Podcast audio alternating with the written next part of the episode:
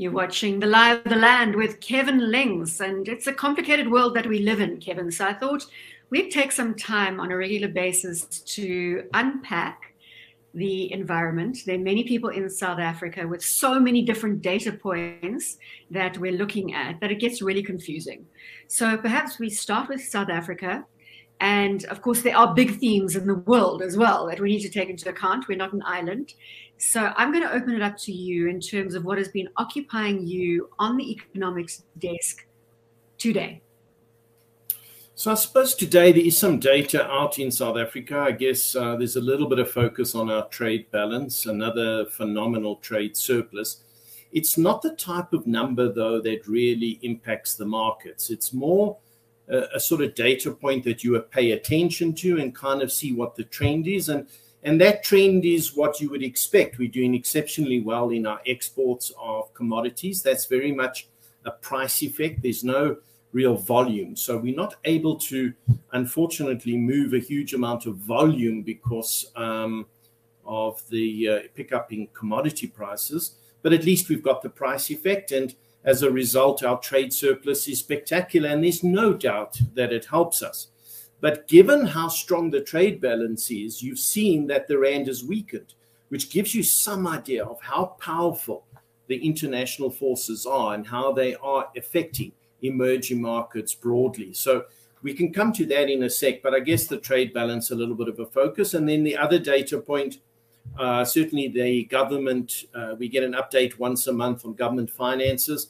In particular, we focus on how much tax revenue government is collecting, and another great month for government in terms of tax revenue. And, uh, and this is obviously uh, ahead of the uh, November medium-term budget. So, so, so there's no doubt that government, at the time of the mini budget, is going to be able to show that tax revenue is done exceptionally well. And a lot of that tax revenue is companies, is mining companies, and that seems to be holding up. But I guess the key point coming through in the data is that are other areas of tax that are surprising on the upside. It's not as if it's just the mining companies. We've got decent personal income tax, some decent VAT collection. Only two areas where it's weak, and that's import duties, because we're not importing much at the moment. And the second is excise duties, things like the selling of petrol, the selling of alcohol, uh, tobacco, those sorts of things. Not all that vibrant, but no surprise there. We know the, the well, problems with COVID it, I mean, and alcohol. You know, most of it's been banned. I mean, you, you look at tobacco and, and alcohol. I mean, the bans over the COVID period must have really impacted those sectors. But I want to come back to the RAND before we go off the RAND, because this is the question. And, and again, you know, we've had so many conversations over the years where it's it's tantamount to taking out your crystal ball and saying, well, this is the direction of the RAND. But the weakness that we are seeing now, as you say, there are macro global factors impacting the, the RAND.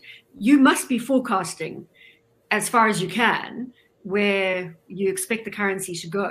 And, and lots of people who are saying, well, you know, is South Africa a viable destination to live in if the rand continues to weaken you know and there are all these other issues should we be leaving the country? What do you say to them when they ask you? Look i don't think you you you must equate the two right? I don't think you must look at the currency's performance and make a decision around living or not in south africa. Um, the rand is is the pressure that the rand is experiencing is is to a large extent dollar strength. It's not as if the rand is in isolation and somehow the rand is being picked on on its own. That's not fair right now. Um, so I think those those are different arguments. In terms of the factors that are impacting currency, a lot of factors around China and the concern, uh, many factors in China. Evergrande, the property developer, still a concern. The fact that China has scaled back electricity and other forms of production, still a concern.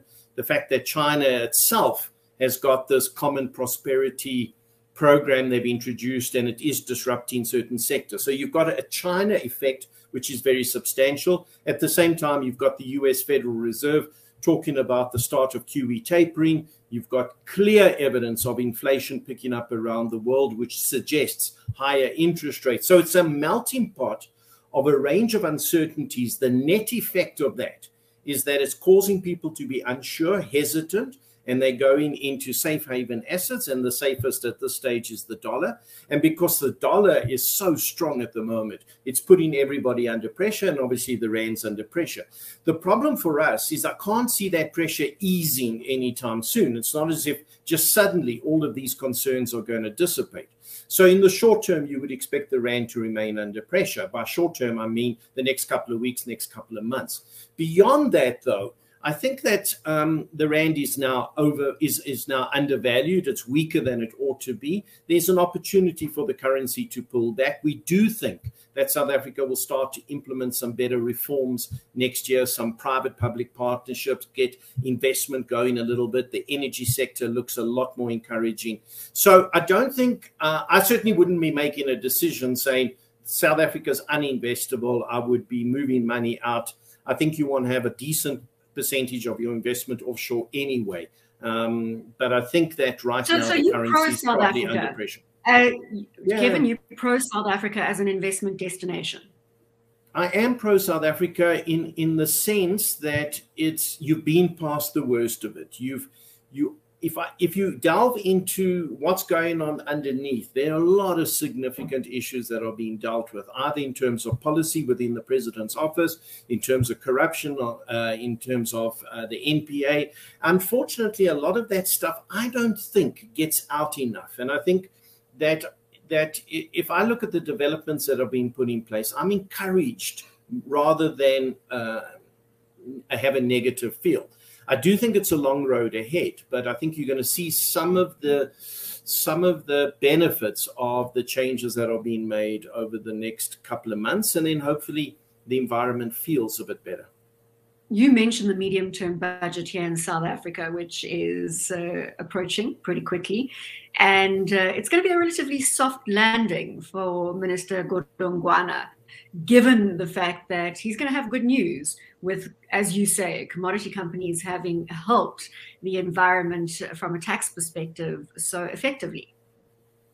Without a doubt, he's he's he has got the best set of circumstances to do a inaugural budget speech. It doesn't get much better, really, because he's he's coming off such a low base of so many factors that are negative. They all we know about them. He can now present an environment that just looks a hell of a lot better. And yes, in, in total, it's still a problem. It's not as if we're suggesting that he can present a budget that looks somehow miraculously better. But if you think about it, he's got the tax revenue, which is going to be over 100 billion rand more than he budgeted for in South Africa. That makes a difference. He's got a GDP which uh, is 11% bigger than what he had. So his debt to GDP is going to change considerably.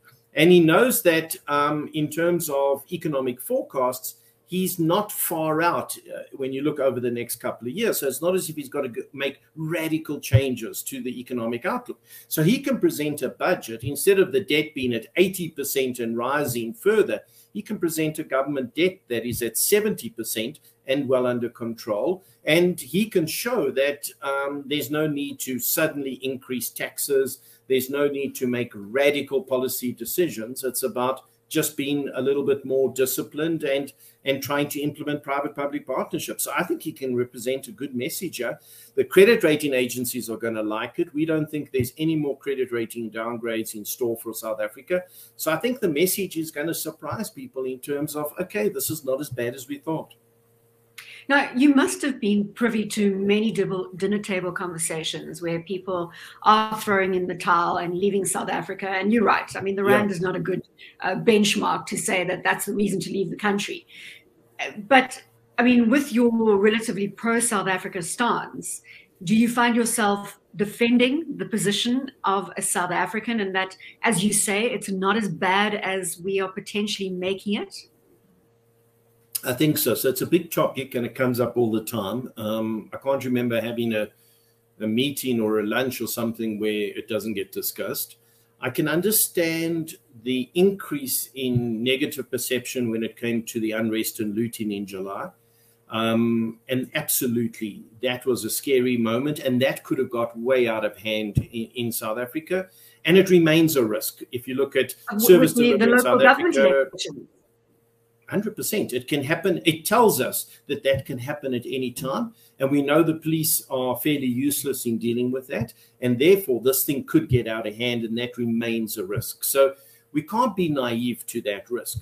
The issue that I think we miss in South Africa a lot, and we get this when we talk to foreigners who look at emerging markets, and, and, and they don't see it the same way. They see South, South Africa is a messy emerging market, right? And so when you open the door, do you want to see Switzerland? Because you're not going to see that. And, and I worry that you wake up in South Africa thinking that you want to live in Switzerland and then getting upset that you find you're living in a messy emerging market. South Africa is a full on messy emerging market. It will remain a messy emerging market. If you go to Brazil, it's as messy. Indonesia, Malaysia, Thailand, you pick the emerging market it is as messy or even messier. So then you've got to have a perspective. Is it that you want to live in Europe? Well, then you're in the wrong country altogether. And if you wake up every day thinking that outside is going to be Europe in everything you see, do, and encounter, you're just naive. And I think that that imbalance in people's thoughts is critical to how you perceive this country and how you are willing to take risk. And in this country, I think we want to see Switzerland before we take risk. Whereas the reality, it's a messy emerging market. Get used to it, learn to live with it, and learn to make money in a messy emerging market. As I said, it's a big and topic and it gets emotive. That's the operative word. That's the operative word. There's opportunity in the mess, isn't there? Without a doubt, there's a huge amount of opportunity. There's opportunity in all of these emerging markets, and none of them are, are a smooth path from A to B. None of them have pristine politics and some sort of corruption issue. They all are messy by definition. So, what do you do? Do you say to yourself, well, I can deal with that environment, I can learn that environment, and I can make my way in that environment? And I think but, that but Kevin, perspective is good. And I throw in there some of the alarming numbers. Highest unemployment in the world, structural sure. problems that we're not going to solve, huge, huge issues of inequality, which could lead to further looting and rioting, as you inferred earlier. This is still a risk. Is that not something that has escalated as a risk in your book? Yes. So, so, so yes. Each country, when you look at it, I mean, how, look at how many coups there have been in uh, Thailand. Um, so, so then you would be you would be saying the same. If we were doing this interview in Thailand, you'd be saying, "But, but Kevin, what about all the coups that we have?" So each country has its peculiarities. I'm in no way dismissing this as a crisis, as an issue. It's a massive issue. And the risk around looting and unrest has gone up, and we know that, and we can see that in the data and in and in our TV sets are telling us. And it can happen at any time. And if the government doesn't deal with it, it will happen again. So it's a very imminent, a very real risk. But I would just add to that that every emerging market has its own set of real risks its own set of income inequality and and and social dynamics and whether it's got to do with drug cartels or kidnapping of individuals they all have their own issues. What do you expect when you live in an emerging market? Yes we all wanted to get better but this is our reality. And does that mean automatically you disinvest and you move into i don't know where? I'm not convinced that's the right way to think about it You've got to make a better decision around do I want to live in a messy emerging market or do I want to live in what you regard as a pristine developed market? Make that. So, so there's a lot of criticism being leveled at the ruling party, at the ANC. I mean, you must have seen yep. the rounds. Uh, Rob Hersov's recent video uh, saying that Madiba would have voted for the, the DA. How do you feel about the politics of the country? I mean, because if you are pro South Africa, you pro invest South Africa, you've got to believe that then the politics are actually okay. No, so so what you've seen is, you know, it's always every time I've seen a crisis unfold, wherever that crisis is, it always gets worse and looks worse before it gets fixed. The reason is you're starting to understand the nature of that crisis. So if I look at the corruption issue, we think we thought we understood state capture and corruption. But we didn't. Until the Zondo Commission came around, we had no idea. And I suspect we still have no idea, particularly when it comes to local government corruption. And we probably will have no idea. So as you delve into this, you uncover more of what's gone wrong. And then you recognize the extent of the problem. But that is part of getting the situation corrected. I would say the same for the local government service delivery is appalling. If you look at the pictures of sewage, sanitation, water, all of that, but you've got to you've got to confront that in order to get past it. And I think there's at least that awareness starting to build. The second is you've got to you've got to be fair. Would government have done partial privatization of SAA? Would government have done anybody can build a power unit of 100 megawatts with no license agreement. Would government have done, let's hive off Transnet and get people to invest in Pier 2 in, in the Durban? These are significant changes.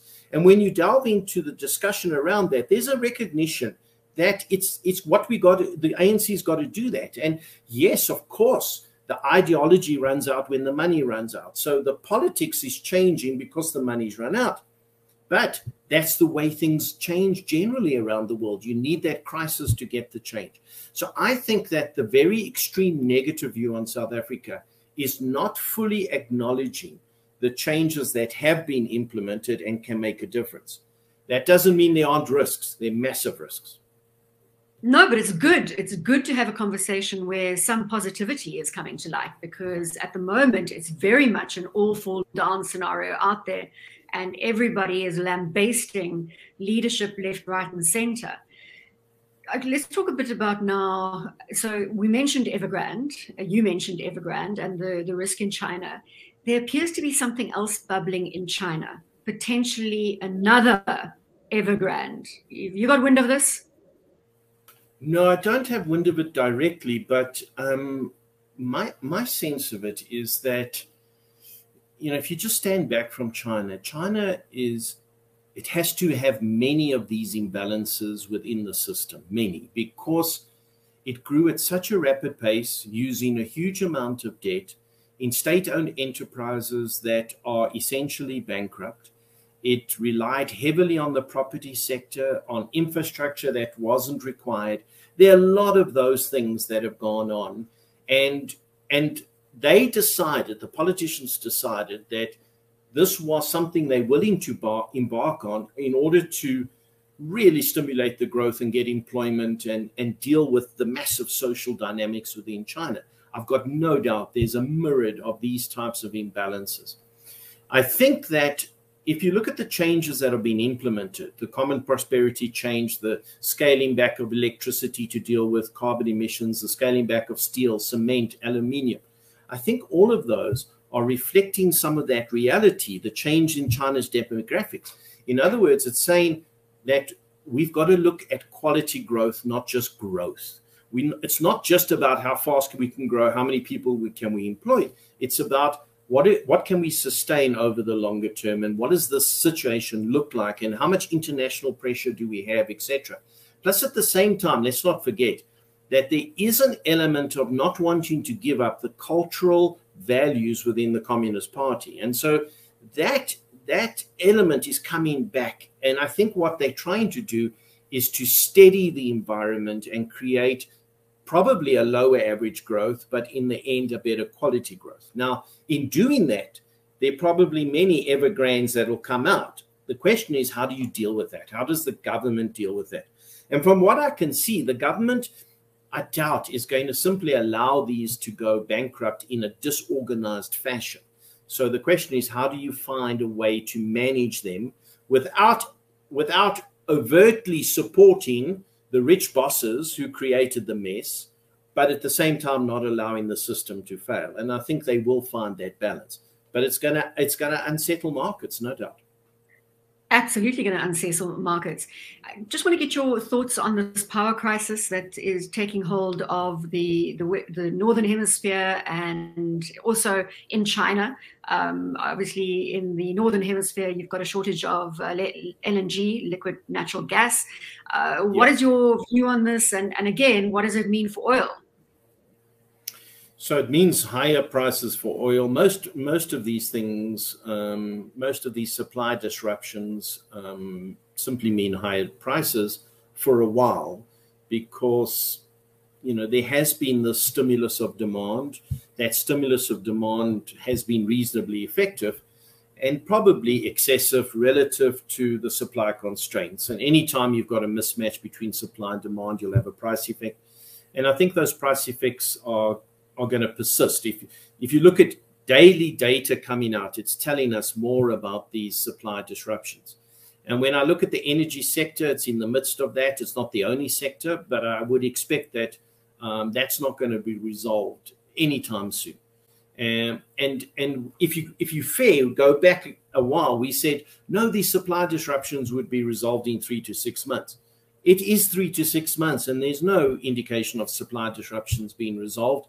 And when you talk to many of the companies, they're telling you this can still be months away.